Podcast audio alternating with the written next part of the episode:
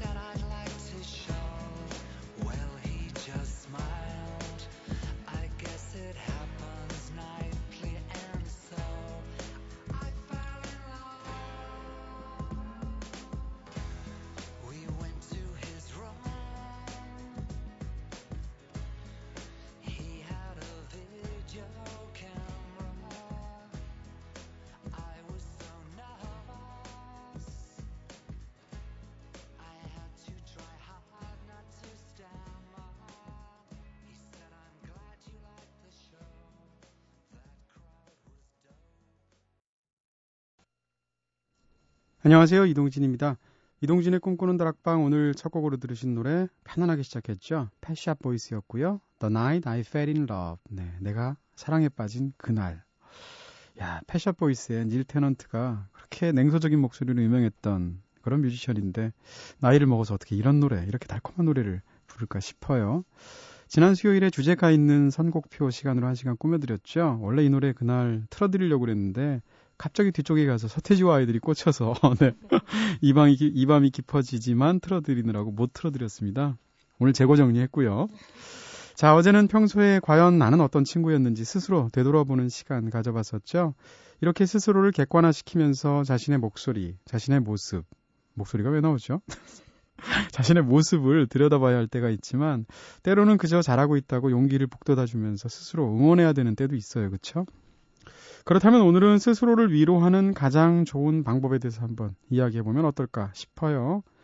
여러분들은 문득 초라해진 스스로를 발견했을 때 어떤 방법들로 자기 자신을 일으켜 세우십니까? 오늘도 먼저 제작진의 이야기부터.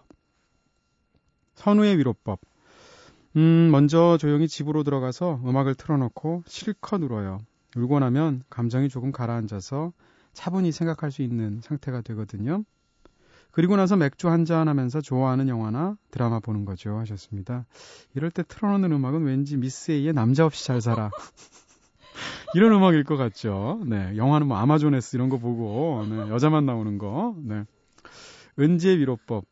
제일 확실한 위로법은 여행입니다. 여행 가면 그동안 내가 고민했던 것들이 작은 것들처럼 느껴지고, 의기소침했던 마음, 마음들은 무조건 낙관적인 자신감으로 바뀌어서 돌아오게 되거든요.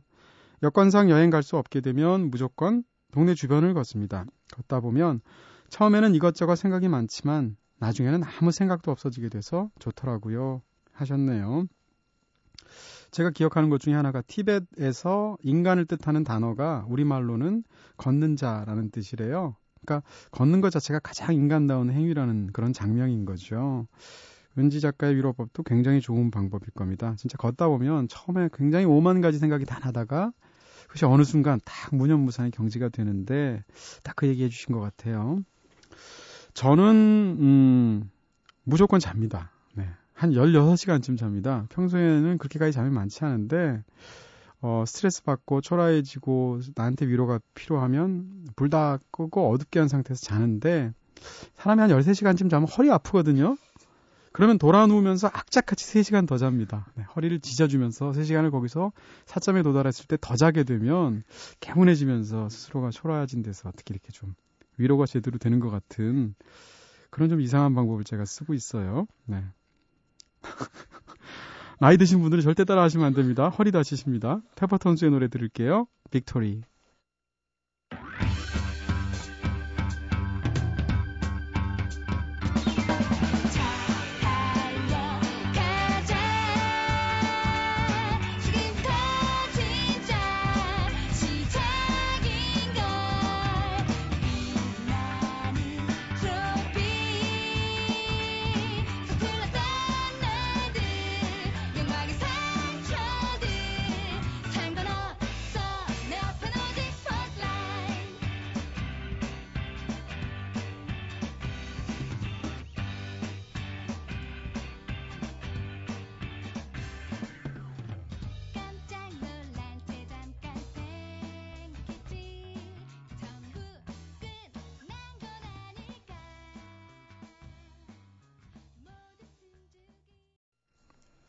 여러분께서는 지금 이동진의 꿈꾸는 다락방 듣고 계십니다.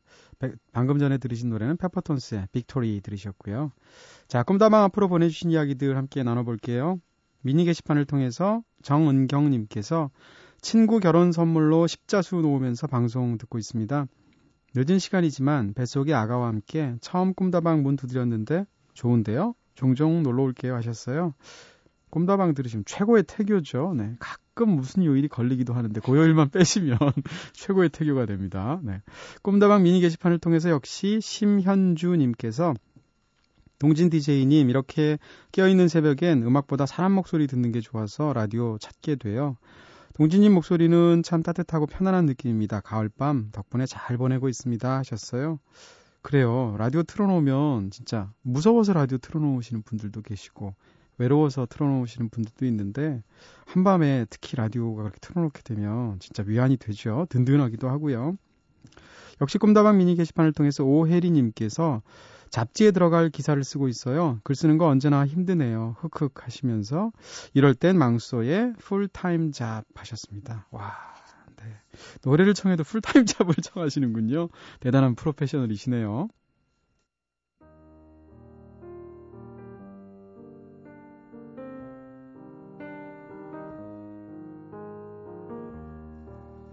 꿈다방은 이렇게 늘 여러분들의 이야기 기다리고 있습니다. 꿈다방에 털어놓고 싶은 이야기 있으신 분들 저한테 사연 보내주세요. 휴대전화 메시지 샵 8001번, 단문 50원, 장문 100원, 정보, 용료, 정보 이용료가 추가되고요. 무료인 인터넷 미니 스마트폰 미니 어플 꿈다방 트위터를 통해서도 참여 가능하시고요. 자, 그리고 꿈다방에서만 만나볼 수 있는 특별한 문화 선물도 소개해드리겠습니다. 이번 주는 금융인 출신 작가 구로키리오 구로키 료가 쓴 거대 투자 은행 1, 2권 세트로 준비했습니다.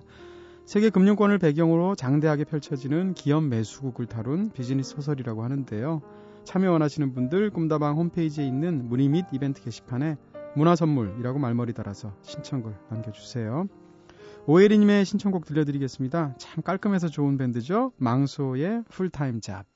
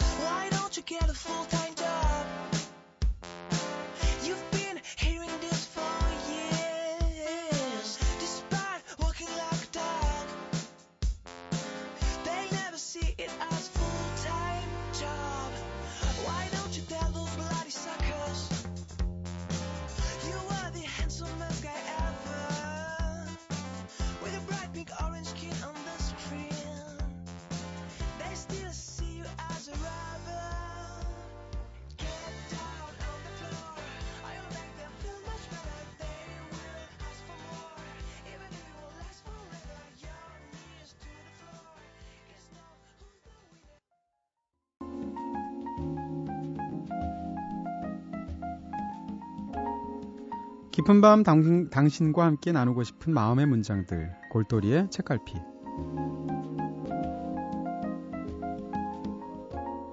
세상을 비추는 거울이 되고 인생의 희노애락이 담겨 있는 문학작품 속의 문장들을 통해서 속 깊은 이야기 함께 나누는 시간이죠. 새로 마련했고요.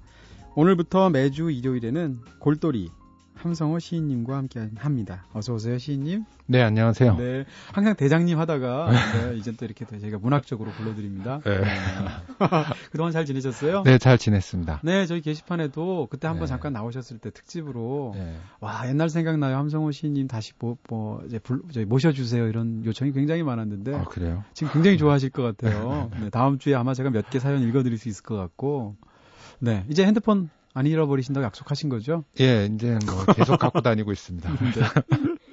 네, 그동안 어떻게 지내셨어요, 진짜? 예, 네. 추석이었잖아요. 네네, 그때가. 그래서 그 제가 선물이 여기저기서 들어왔어요. 어, 추석 선물이요? 예, 추석 네. 선물이. 그래가지고 네. 그 선물을 보면서 제가 어떤 인간인가. 뭐 주로 홍삼 이런 거 들어왔나요? 아니요, 이게 무슨 네. 건담 V 프라모델 그리고 네. 술, 네네. 과자. 네. 주로 그렇게 선물을 받더라고요. 제가. 프라모델하고 술 과자요? 네, 네. 그래서 아, 내가 사람들한테 이렇게 읽혀지고 있구나 그런 야, 생각을 들어요. 거의 뭐 문단의 피터팬이세요. 나 영원히 사실 것 같은데 그런 선물 받으면. 주책이 없는 거죠. 네. 어 진짜로 건담 프라모델을 모으시기도 하시는 거예요? 어, 그걸 알고 뭐, 주셨을 거 아니에요? 오래전에 제가 대학 때까지는 열심히 했고요. 실제 프라모델 만드시는 예, 게 예. 네. 그다, 그다음에 뭐 뜨문뜨문 했는데 오래간만에 그 프라모델 광들을 만났어요. 아. 그래서 그 옛날 얘기를 좀 하니까 그 네. 사람들이 그러면 한번 오래간만에 만들어 보라고 네네. 추석 선물로 건담 네. 고가의 건담 V 프로모델 모델을 오. 선물을 했더라고요. 그래서 반성하시면서 내내 만드셨죠. 아, 아직 다 완성을 못했어요. 시간이 없어서 술 먹느라고. 네. 아 그럼 액션 피규어 이런 것도 모으세요? 아 그런 건 안 모아요. 그런 건 안 모으시고 예. 이제 프라모델을 모으시는 네, 네. 만드시는 재미. 네, 만드는 것. 그렇군요. 자, 이번 주부터 새 코너 골돌이의 책갈피로 함께하게 된- 됐는데 코너명에 직접 의견을 주셨다고요. 예. 골돌이가 골돌이 함시님의 네. 예, 제 아바타인데요. 아바타. 예, 제- 제가 그 하도 심심해서 네. 그 지우개가 있어요. 이렇게 목탄 대생할 때 이렇게 탁탁 찍어서 쓰는 네네네. 이렇게 손으로 말랑말랑하게 음. 만져서 날카롭게 만드는 지우개가 있거든요. 네. 그 지우개로 심심해서 그 뭐 하나 만들다 보니까 저절로 네. 사람이 되더라고요.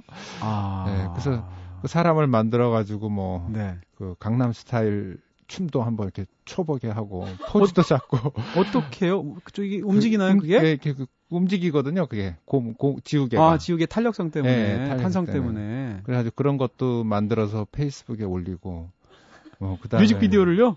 강남 스타일로 처음엔 그거를 거를? 이제 컷컷컷 찍어가지고 네네. 플래시로 만들라 그랬었어요. 네. 근데 제 컴퓨터에 플래시 프로그램이 날아가 버렸더라고요. 네. 그래서 아쉽게도 그건 못 하고 그건 못하고. 그냥 네. 정지시켜가지고 한 아. 유명한 동작 있지 않습니까? 네. 그그 동작. 말춤, 네네. 네, 그 동작 한 번, 한 번, 두 번, 한 번 이거요. 네, 네. 그거를 올리기도 하고 그러다 네. 보니까 정이 들어서 네.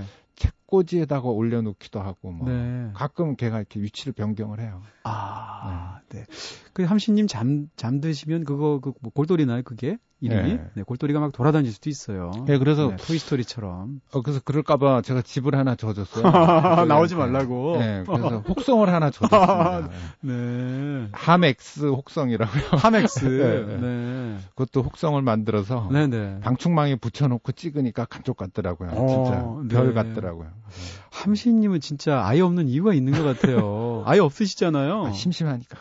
네, 이거 뭐, 아 있을 필요가 없죠, 뭐. 야, 진짜. 네.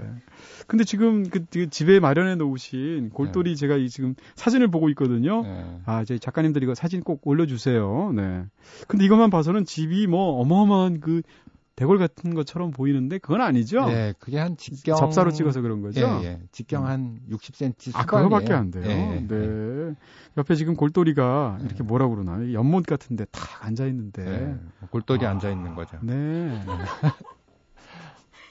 뿌려져 있는 건 뭐죠? 연못 같은 데 위에다 아, 뿌려 그게 원래 제가 그 꽃잎인가요? 올 여름에 네. 연을 키웠어요. 네. 연을 이렇게 씨를 사다가 음. 이렇게 발화를 시켜가지고 네. 연을 씌웠는데 그게 이제 그 연이 자라던 수반이에요. 아. 근데 이제 가을이 되니까 이게 네. 이제 지저분해져서 네. 다 배버린 비버 배버리니까 나머지는 이제 그 개구리밥이 남더라고요. 네네. 그 개구리밥은 심어주지도 않았는데 저절로? 저절로 거기서 아, 나왔어요. 그래요. 네. 네. 함성호 시인님 같은 분은 진짜 한 300살쯤 사셔야 돼요. 이게 아까워서 이거 다 써먹어야죠. 그쵸? 이 많은, 네, 만화면 만화, 건축이면 건축, 시면 시, 골돌이면 골돌이. 네. 아, 근데 실제로 시는 그냥 이렇게 훑어보는 존재가 아니잖아요. 주마간산식으로 보지 않고 뭔가 골똘히 보는 존재일 것 같아요. 예. 근데 많은 시인들은 그런 특성을 가지고 있는데요. 네. 저는 그냥 주마간산식으로 스척스척 네. 지나가서 네. 그게 쌓여야 쌓, 음. 쌓여서 제 머리를 눌러야지 어. 겨우 생각을 하는 게으른 시인 축에 그러면 메모는 안 하시나요? 시상이 떠오실 떠오르. 아, 메모합니다. 아, 네, 메모한 그 수첩이 한 20권 가까이 돼요. 아, 그럼. 그럼 메모를 보면은 그때 그 시상이 다시 떠오르게 되나요? 안 떠오르죠. 그럼 메모를 왜 하세요? 항상 이렇게 메모를 해두면요. 네. 어, 이게 메모할 때는 네. 와, 이런 네. 정말 기가 막힌 문장을 내가 구사할 수 있다니. 네. 그러다가 네. 정신 차리고 이렇게 보면은 네. 아, 유치하기 짝이 없죠. 아, 그래서 거의 버리죠. 그, 제, 함시인님하고 이야기를 하다 보면, 네. 얘기가 갑자기 사차원으로 막 빠지면서, 네, 시인 아니문이다 할 것 같아요. 자, 어쨌건 이 코너 오늘부터 본격적으로 시작인데요. 음, 시인님의 마음속에 인상 깊게 남았던 문장들 함께 나누면서 그 내용에 대해서 한번 같이 생각해 보는 코너인데, 와, 진짜, 이번 개편에서 가장 반짝반짝 하는 그런 개편 방향 중에 하나가 아닐까 싶은데, 어, 첫 번째, 일단, 네, 어떤 작품 가져오셨는지, 예, 그 현시창이라는 책입니다. 네, 음, 임지선이라는 그 저자 이름이 임지선이고요. 네. 한겨레 신문사 기자입니다. 아, 네. 예, 이제 그 보면 이 현시창이라 그래서 저도 이게 현시창이 뭐죠? 예, 뭔가 그랬어요. 네. 그런데 현실은 시궁창? 예, 근데 그뭐 네. 무슨 미국 드라마 중에 네. 뭐지? 그 무슨 무슨 브레이크 뭐죠? Prison Break. 예, 예, 네. 예. 거기에 나오는 말이라 그래요. 네. 그 꿈은 높은데 네. 현실은 시궁창이다. 아, 진짜로 현시창이 현실은 시궁창이에요? 예, 예. 어, 그, 아, 그럼 나도 어디서 들었나 보다. 갑자기 생각난 걸 보니. 예, 네. 그, 그 현실은 시궁창이다라는 말을 줄여서 현시창이요? 현시창이라고 그 아, 한답니다. 근데 네. 이 책의 제목 부제가 네네. 대한민국은 청춘을 위로할 자격이 없다. 음. 입니다. 그래가지고 그 이 임지선이란 작가가 80년대 생인데 네.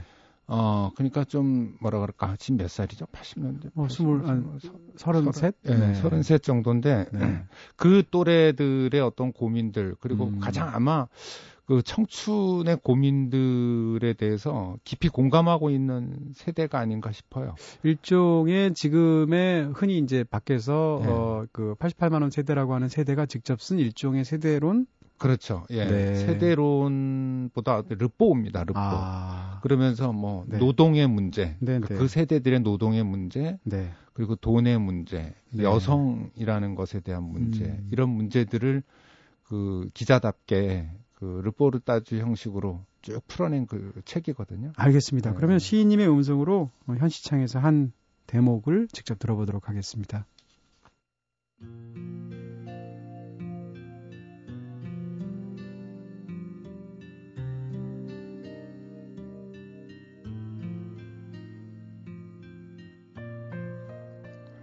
빈소에 가니 당신을 무척 닮은 여동생이 한쪽 구석에 앉아 있었습니다. 여동생은 많이 울면서도 끈질기게 당신에 대해 이야기했습니다. 부모의 사업 실패 후 중학교도 제대로 다니지 못한 상태에서 오빠는 늘 동생의 공부까지 챙겼습니다. 동생의 눈물에 가슴이 아파 명함을 건네며 힘든 일이 있을 때 연락하라 했습니다. 하지만 저는 모르겠습니다. 당신의 동생이 당신처럼 죽도록 공부해서 대학에 들어가야 하는지, 비싼 등록금에 학자금 대출을 받고 위험한 아르바이트까지 하면서 마이너스 인생을 살아가도록 권해야 하는지 말입니다. 보증금 천만 원짜리 월세 반 지하방에 이제 오빠도 없이 어떻게 살아가야 하는지를 묻는 눈동자 앞에서 저는 답을 찾지 못했습니다. 네, 말씀해 주신 읽어 주신 대목이 이제 임지선 씨가 쓴 현시창 중에 한 대목. 네 네. 네, 어, 저는 맥락을 보면 지금 오빠가 네, 네, 오빠가 이제 죽었죠. 네 돌아가시고 오빠가. 이제 네. 죽었는데 이제 그 죽음 앞에서 네. 그이 임지선이라는 기자 저자가 음. 저자가 이제 느낀 그 아주 편지 형식으로 쓴 글이죠. 네, 네. 근데 이 오빠가 그 무슨 아버지 사업이 부도가 나면서 이 식구들이 이제 몰락을 해요. 아마 그게 뭐 무슨 IMF 뭐 이럴 때 몰락을 하면서 네. 그리고 이 오빠가 이제 그 중학교도 음 중학교 마치고 고등학교도 제대로 못 나와 가지고 네. 학교를 그만둡니다. 음. 그래가지고 혼자 공부를 하면서 네. 어, 아르바이트를 하면서 이제 그 대, 고, 검정고시를 준비하고 검정고시를 치고 네. 그다음에 대입 이제 성공해서 대학을 다니죠. 음. 근데 이제 돈이 없잖아요. 돈이 없으니까 이제 계속 아르바이트를 하는데 한 번은 아르바이트 자리가 뭐 굉장히 시간당 굉장히 높은 고 그걸 뭐라 그러죠? 그러니까 많이 받는 네네. 네. 돈을 많이 받는 그런 아르바이트 자리가 생겼는데 네. 그게 이제 설비 기계 공 이렇게 대형 건물에 가면은 냉동 기가 돌아가잖아요. 네. 그 냉동기를 수리하는 사람의 보조 아르바이트였습니다. 아, 네네. 근데 그게 이제 일산에 있는 이마트에 그 이제 고장이 나가지고 냉동 그 기계가 네. 그래서 거기에서 그 고치러 들어갔다가 이 냉동 가스가 새어 나오는 바람에 거기에서 질식해서 죽었어요. 아유, 네. 질식해서 죽었는데 그렇게 해서 이제 문제가 터진 거죠. 네.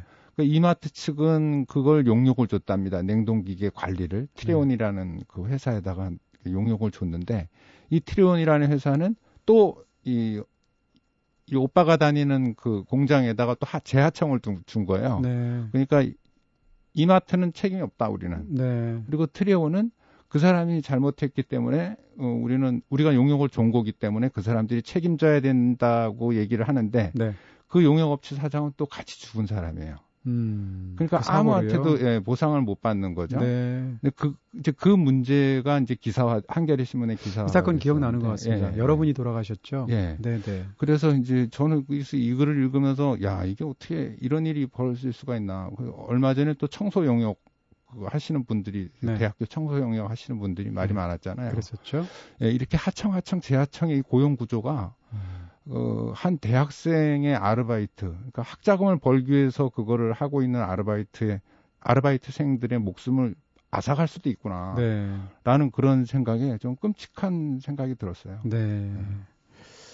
아, 그 이걸 지금 가져오신 것은 지금 말씀하신 대로 이제 그런 전후 맥락에 대한 어떤 굉장히 뭐라 그럴까요? 그런 부분에서도 가져오셨을 거고 문장에 대해서도 예, 네. 그래서 저는 이게 여러분들이 이렇게 들어보셨겠지만 이 문장이 뭐 끌린다거나 네. 뭐 이렇게 대단한 문장은 아닙니다. 네. 근데 저는 그 아주 오래 전에 그 뭐 이렇게 선배들하고 이렇게 모임을 갔는데 네. 모임을 갔다가 좋은 문장이란 무엇인가 이런 얘기를 한 적이 있었어요. 근데 뭐 다들 그러죠. 뭐 누구 문장은 좋- 너무 좋다. 누구 문장은 나쁘다. 뭐 누구 문장은 썩었다. 뭐 이런 식으로 막 네. 얘기를 하는데 제가 얘기를 가만히 듣다 보니까 가만히 있어. 이 사람들이 지금 좋은 문장이란 무엇인가라는 정의는 안 내리고 누구 문장이 좋다 나쁘다 이 얘기만 하고 있더라고요. 음. 설득력이 없잖아요. 그러면. 그래서 그럼 우리가 여기서 좋은 문장이란 무엇인가 한번 정의를 내려보자라는 그 그런 말을 했는데 그래서 그러니까 그 말이 떨어지자마자 최시한이라는 소설가가 딱 정의를 내리더라고요. 네. 좋은 문장이라 하면 첫째 절실해야 할 것, 음. 둘째 정확해야 할 것, 네. 셋째 아름다워야 할 것. 음. 이세 가지가 충족이 되면 그건 굉장히 좋은 문장이다. 네. 그런 얘기를 했었습니다. 그래서 음. 어, 납득이 팍 오더라고요. 네. 그래가지고 그렇다면 여기에서 우리가 세 가지 다 말고 한 가지만 취해보자라고 그런 질문을 했어요. 아, 그러니까 다 취하기 어려울 네, 경우에. 네. 네. 그러니까 사람들마다 다 틀려요. 아. 그 이동진 DJ는 뭘 택하겠어요? 절실함과 정확함과 아름다움. 저는 정확함을 택할 것 같은데요. 아, 네. 그래요. 그 주로 공돌이 중에 그런 사람이 많더라고요. 제 감성이 메말랐어요. 예, 예. 그래서 문학하는 사람들은 대부분 다 절실함을 택합니다. 네. 그리고 그 주로 이제 공부하는 사람들 네. 이런 사람들은 정확함. 네. 그리고 그 그림 그리는 사람들 예술가들. 예, 예. 그런 사람들은 아름다움을 아. 택해요. 그래서 그 이 문장은 뭐 아름답지 않을 수 있어요. 음. 그리고 정확하지 않을 수도 있습니다. 네. 그런데 절실하죠. 무엇보다도 절실하죠. 네. 그 절실함 때문에 좋은 문장이라고 생각을 하게 돼서 네. 여러분들에게 소개를 하게 됐습니다. 알겠습니다. 그러면 함시인 님도 이 세 가지 중에서 굳이 하나를 선택해야 된다면 절실함이 제일 중요하다고 생각하세요? 예, 좋은 문장의 요건으로. 이렇게 생각해요. 네. 그 아름다운 아름다운 문장은 네. 정확하지 않을 수 있어요. 음. 그리고 아름다운 문장이 정확할 수도 있죠. 그렇죠. 예, 그럴 수도 있다라는 건데 절실한 문장은 정확해야 돼요. 정확하지 음. 않으면 절실함이 전달되지가 않아요. 네. 그리고 정확하기 때문에 네. 또 아름다워질 수가 있는 거죠. 네. 그래서 이것 이 세 가지 조건은 아, 어떻게 보면은 네. 하나로 맞물려서 원으로 돌아가는 것 같다라는 생각이 들어요. 네. 그 단초는 처음은 아마 절실함에서 시작한다고 봐요. 음, 상대적으로 절실하다 한 문장이면 정확하고 아름다울 확률이 훨씬 더 높군요. 그렇죠. 예. 네. 네. 알겠습니다. 자, 첫 번째 에, 이 코너의 시작을 임지선 기자의 현시창의 한 대목으로 읽어주셨고요. 자, 그러면 뜨거운 감자의 청춘 듣고 와서 두 번째 이야기 또 계속 해보겠습니다.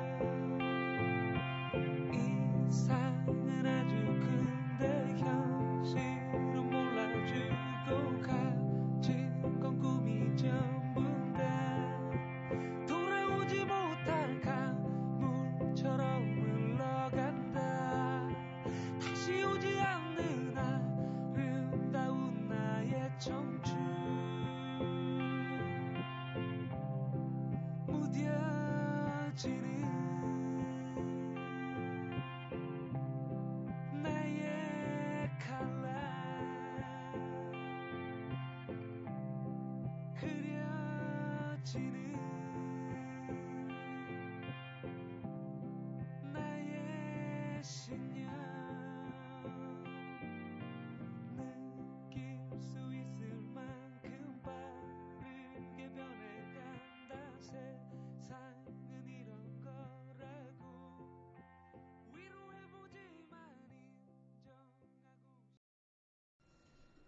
네, 뜨거운 감자의 청춘 들었습니다. 여러분께서는 지금 이동진의 꿈꾸는 다락방 듣고 계신데요. 오늘은 새 코너, 골돌이의 책갈피 코너를 마련을 했고요. 이 코너에서 함성호 시인님과 함께 좋은 문장들 함께 나누고 있습니다. 절실한 문장들, 정확한 문장들, 아름다운 문장들이 좋은 문장이라고 말씀해 주셨는데요. 자, 이번에 그러면 두 번째로 함께 나눌 문장은 어떤 내용인가요? 예, 그 앞서 우리 저 청춘들 요새 청춘을 위로하는 그런 책들이 대인기잖아요. 네. 근데 이제 앞서 소개드린 그 현시창이라는 책은 그 위로에 대한 그 반대를 하고 있는 책이에요. 네, 네. 청춘은 위로받을 대상이 아니라 음, 구조를 바꿔야 된다라는 얘기죠. 네, 구조를 네. 우리 사회의 구조를 바꿔야 된다는 음. 얘기인데 네. 그 거기 그것과 연관돼 가지고 저한테 좀 충격적이었던 그 어떤 그 사실들이 네. 그 카이스트 그 그랬었죠. 우리나라 그 최고의 영재들이 모인다는 카이스트 학생들이 이제 네. 자살하고 네. 그리고 그 학생들이 학생들이 그 미래가 불투명하다고 자살하고 네. 그러잖아요.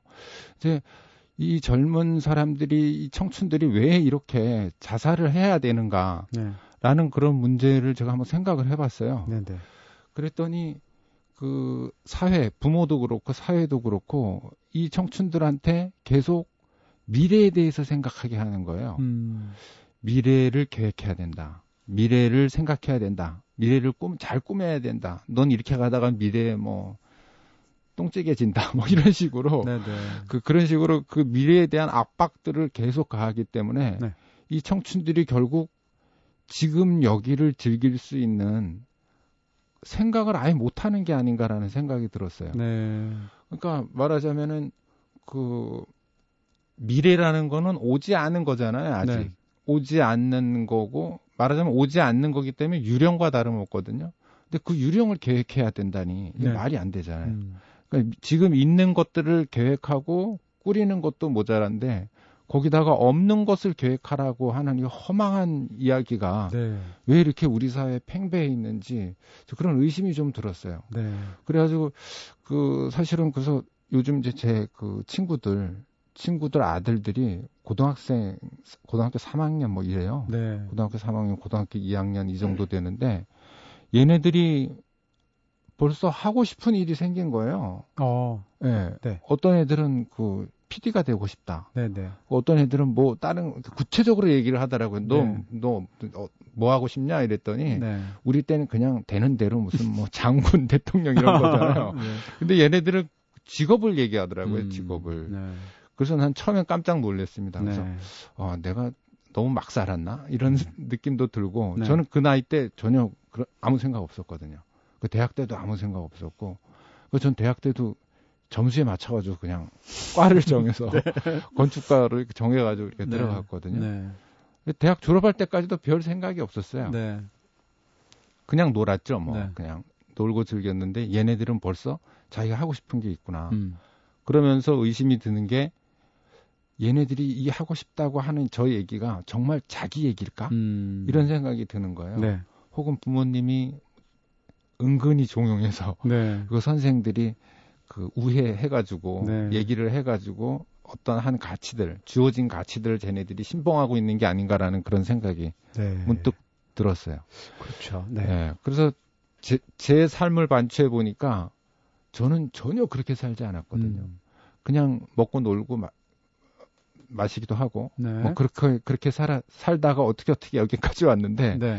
쟤네들은 구체적으로 하고 싶은 일이 있다라는 것들이 너무 신기하고 네. 그게 그, 그 신기한 것들이 너무 신기하니까 도가 넘어가지고 음. 의심을 하게 된 거죠. 네. 그래서 그 그래서 제가 이제 이 두 번째 소개드릴 그 음. 문장을 이제 그 소개해 드리려 그러는데 네. 여기에 그, 그 조세 캠벨이라는 네. 아주 그 뛰어난 신화학자가 있습니다. 네. 그 이 조세 캠벨 혹시 아시는 분들 굉장히 많을 워낙 유명한 예, 예. 신화학자죠. 그 많은데 네. 그 동양의 그 선승들, 동양의 네. 선승들 있잖아요. 네. 그러니까 동양에는 명상의 전통이 있으니까 생각 열심히 해가지고 이렇게 어떤 깨달음이 딱 오죠. 네. 근데 서양에는 이 명상의 전통이 없어가지고 음. 여러 책을 읽고 학문을 연구한 다음에 이 도가 트인 사람들이 있어요. 네. 조세 캠벨이 바로 그런 음. 경우라고 생각하거든요. 네, 네. 말하자면 서양의 구루 정도라고 생각하면 될 겁니다. 네. 근데 거기에 그 사람의 제자인 빌 모이어스라는 사람이 있어요. 네. 그빌 모이어스와 스승인 그 조세 캠벨의 대화체로 이루어진 네. 그 책이 바로 이 신화의 힘. 힘이라는 네. 책입니다. 뭐 조셉 캠벨 같은 경우에 이제 그 미국에서 워낙 명성이 있으니까 Star Wars를 만들 때 조지 루카스가 조셉 캠벨한테 가서 아예 자문을 구했다는 얘기가 있죠. 왜냐하면 Star Wars 자체가 일종의 네. 미국의 어떤 신화 같은 측면이 있잖아요. 네. 네. 그 정도로 대중적으로도 큰 영향력을 미치는 사람으로 아, 저도 맞아요. Star Wars 것 얘기가. 이 책에서도 나옵니다. 그쵸. 예. 네네. 자, 그러면 본격적으로, 네. 이 조셉 캠벨과 빌 모이어스의 대담집인 신화임에서 한 대목을 읽어주시길 바랍니다.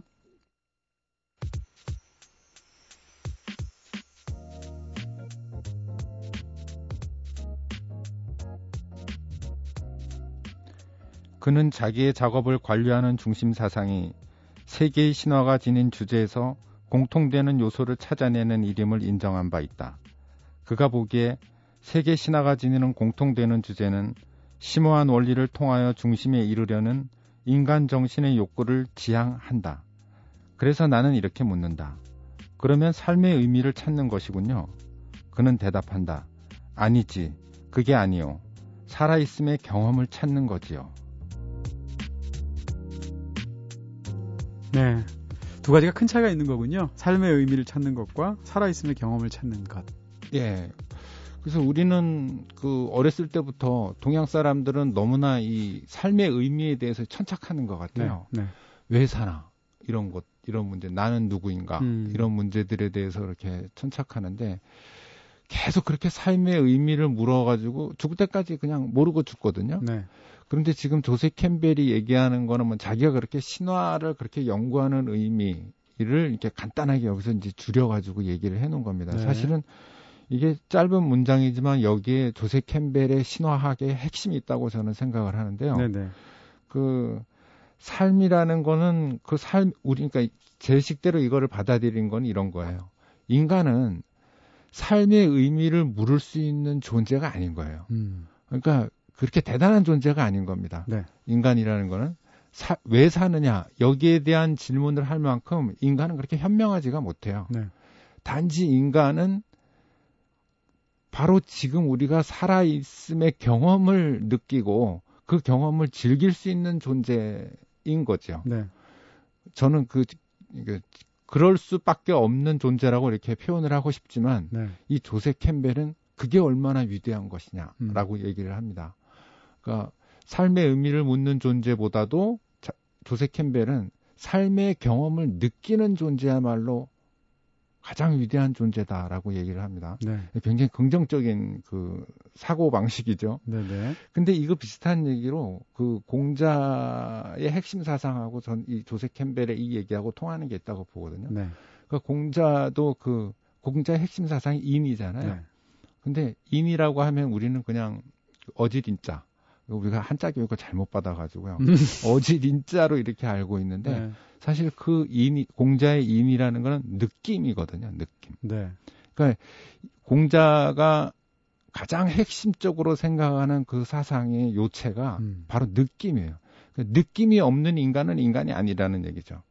그러니까 어린아이가 우물에 기어, 우물가에 기어가는데 그거 보고 언제 빠져 죽나 이렇게 그, 그 보는 사람은 느낌이 없는 인간이라는 거죠. 네. 그래서 그 애, 아, 아이가 우물에 빠질까봐 얼른 뛰어가가지고 이렇게 구하는 사람들, 그런 네. 사람들이 느낌이 있고, 꽃을 벗고 아름답다고 느끼는 사람들, 그런 사람들이 인한 사람이라는 거죠. 네, 어, 네. 이게 어질다의 의- 그 원래 의미거든요. 네. 그게 살아있음의 경험이라는 말씀이시군요. 그렇죠. 공자도 네. 마찬가지고 조세 캠벨도 마찬가지. 음. 공자의 인도 그렇고 이 조세 캠벨이 얘기하는 경험, 네. 살아있음의 경험이라는 것도 음. 그런 느낌을 간직할 줄 아는 사람, 이런 사람이 지금을 제대로 살아내고 음. 그런 사람이 오히려 아무 미래를 생각하지 않아도 미래에 대해서 아무 생각을 안 가져도 미래를 오게 만드는 거죠. 네네. 네. 아까 말씀 이걸 읽어주시기 전에 하셨던 말씀하고 관련하면, 네, 그러니까 이렇게 너무 이렇게 미래에 저당 잡혀서 사실은 현재를 느끼지 못하는 그런 것에 대해서 자신 경계하는 말씀을 해주시는 거잖아요. 네, 그렇죠. 네. 그래서 뭐 그 사실은 안타까운 죽음들, 청춘의 이 안타까운 죽음들을 보면서 제가 생각할 때 제가 그, 그 사람들한테 해주고 싶은 건 미래에 대해서 생각하지 말라고 얘기를 해요. 음, 미 래에 대해서 생각해 봐야 결론도 안 나고. 음. 네. 그리고 그 예술하겠다고 예, 예술학교 간 사람들이 네. 미래가 불투명하다라 해서 좌절하는 거는 어울리지 않는다고 생각해요. 음, 네. 그거는 예술을 하려면 굴물 까고 해야죠. 어, 네. 어쨌든 그러니까 그 시인 연봉이 얼마인지 아세요? 본 것 같습니다. 네. 네, 월- 시인 연봉 시인 연봉이요 네. 50만 원이에요. 네, 50만 맞아요. 그런 원. 걸본 네, 것 네. 같아요. 문의 네. 영감에 네, 네. 나왔는데 50만 원입니다. 근데 그거 받고도 잘 살거든요. 시인들은 술 얻어먹고 예, 자기 놀고 네. 그 지금의 지금의 살아있음의 경험을 충분히 느끼면 언제든지 미래는 오게 돼 있는 거죠. 음, 네. 아까 말씀하신 것 관련해서 뭐라 그럴까요? 자, 저도 이제 미래에 저당 잡힌 것 같다는 느낌을 굉장히 많이 드는데 교육 문제도 있는 것 같아요. 제가 생각하는 이제 아주 간단한 것만 말씀을 드리면 중고등학교 학생들로부터 제가 메일을 굉장히 많이 받거든요. 예. 뭐 예를 들면 저는 뭐 감독이 되고 싶습니다. 영화 평론가가 되고 싶습니다. 이런 메일인데 거기까지는 괜찮은데 학교에서 숙제를 내줘요. 음. 그러니까 예를 들어서 이런 식입니다. 어, 뭐, 뭐 이동진 뭐 평론가님한테 이런 걸 꼭 여쭙고 싶네요. 근데 말도 굉장히 이상한 말들이죠. 중고등학생들이니까. 그러면서 1. 귀하의 연봉은 얼마이십니까? 이러고 아. 이제 한 7, 8가지를 물어봐요. 오면 아, 좀 뭐라 그럴까요? 이것은 30살에 고민해도 되는 건데 중학교 2학년, 3학년 이런 아이들이 감독이 되면서 과연 얼마의 연봉을 받을 수 있는지 이런 것들을 하는 건데 문제는 이 아이들이 그런 것을 사회적으로 이제 뭐라 그럴까요? 이 강요하기도 하지만 네. 더 중요한 건 학교에서 이런 문제를 내준다는 거예요. 그래서 그걸 가지고 아이들 생각할 때 좋은 직업을 판단하고 자기 꿈을 할 때 예를 들어서 연봉이 얼마인지 어떻게 될 수 있는지 근무 시간은 언제부터 언제입니까 이런 걸 물어보죠. 그러니까 저는 학교에서 아이들한테 꿈에 대해서 소망을 갖게 해주는 거는 굉장히 좋은 일이지만 아직 꿈을 가질 준비가 안 된 학생들조차 어떤 외형적인 조건을 통해서 강요를 하는 게 저는 선생님들이 좀 이런 부분은 좀 굉장히 문제가 있는 것 같거든요. 음. 네. 그래서 저는 사실 이런 답장은 하나도 안 해요. 네. 제 연봉 얼마입니다 할 수도 없고. 네. 그래도 이동진 씨는 네. 선망하는 직업을 가진 사람인가 보군요. 저한테는 그런 하나도 안 합니다. 그게 아니고 이제 저는 이제 블로그 같은 걸 하니까 이메일 주소가 알려져서 그런데 네. 네, 영화 평론가도 만만치 않을 걸요. 시인보다는 좀 많은 것 같긴 하지만. 아, 네. 근데 그 얘기는 그 네. 말씀은 좋은 것 같아요. 네. 그러니까 꿈을 간직 그러니까 꿈을 꿀 수 있는 준비가 돼 있어야지 꿈도 꾸는 거거든요. 그렇죠. 그 네. 이 사람들이 꿈이라는 게 네. 무슨 잠자면 꾸는 꿈처럼 그렇게 생각을 하니까 네. 이 문제가 생기는 것 같아요. 네. 정말 꿈을 꿀 준비가 돼 있는 사람들에게 그 꿈을 꾸게 해야 되는 것 같아요. 그 꿈에 그리고 대해서 묻고. 그렇죠. 그리고 네. 꿈이 없는 사람은 자기를 루저로 생각을 하게 돼요. 음. 사회적으로 꿈이라는 걸 너무 아름답다고 제가 얘기하니까. 루저였어요. 어. 저도 그랬거든요. 어떤 면에서는 네. 꿈이라는 것이 없는 시기가 굉장히 많았는데 내가 이렇게 꿈이라는 게 없이 막 살아도 되나 이런 식의 죄의식을 갖게 되거든요. 근데 저는 그것 자체가 굉장히 잘못된 사회적인 프레셔라고 생각한다는 거죠. 맞아요. 네. 그래서 저는 고등학교 3학년 때 남들 입시 준비할 때 바둑 두고 다니고 그리고 합기도 도장 에 어슬렁거리고 이렇게 그러셨을 것 같아요. 네. 삼시님이 공부 막 하루에 막 10시간씩 했다 그러면 그것도 이상했을 것 같아요. 그 지금 완전히 자유인처럼 느껴지잖아요. 자, 그럼 자우림의 노래 우리에게 내일은 없다 듣고 오겠습니다.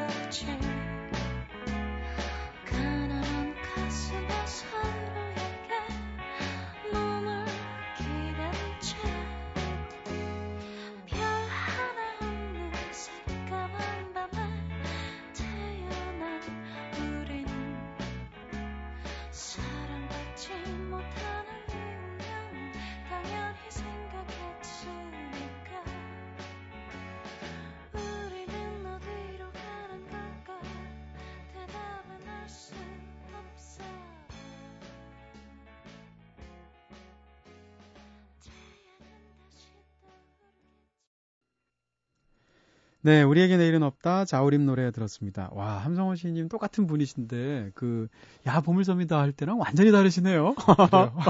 네, 그건 어떠세요 느낌? 처음을 첫 시작하셨는데. 어, 그, 즐겁게 얘기하지 못한 것 같은데요. 아, 네. 이게 뭔가 말이 길어지다 보니까 음, 부담이 좀 되네요. 네네. 앞으로 뭐 저희 예전처럼 굉장히 즐겁게 얼마든지 해주실 수 있을 것 같고요. 예. 더 기대가 되는 코너입니다. 자, 그럼 다음 주에 또 뵙도록 하겠습니다. 네, 감사합니다. 네, 고맙습니다.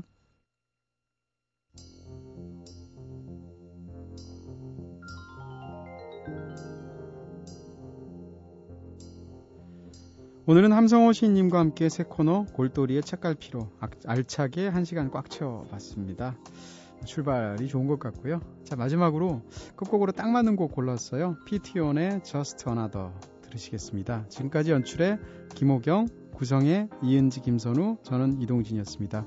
오늘은 꿈다방 여기서 불 끌게요.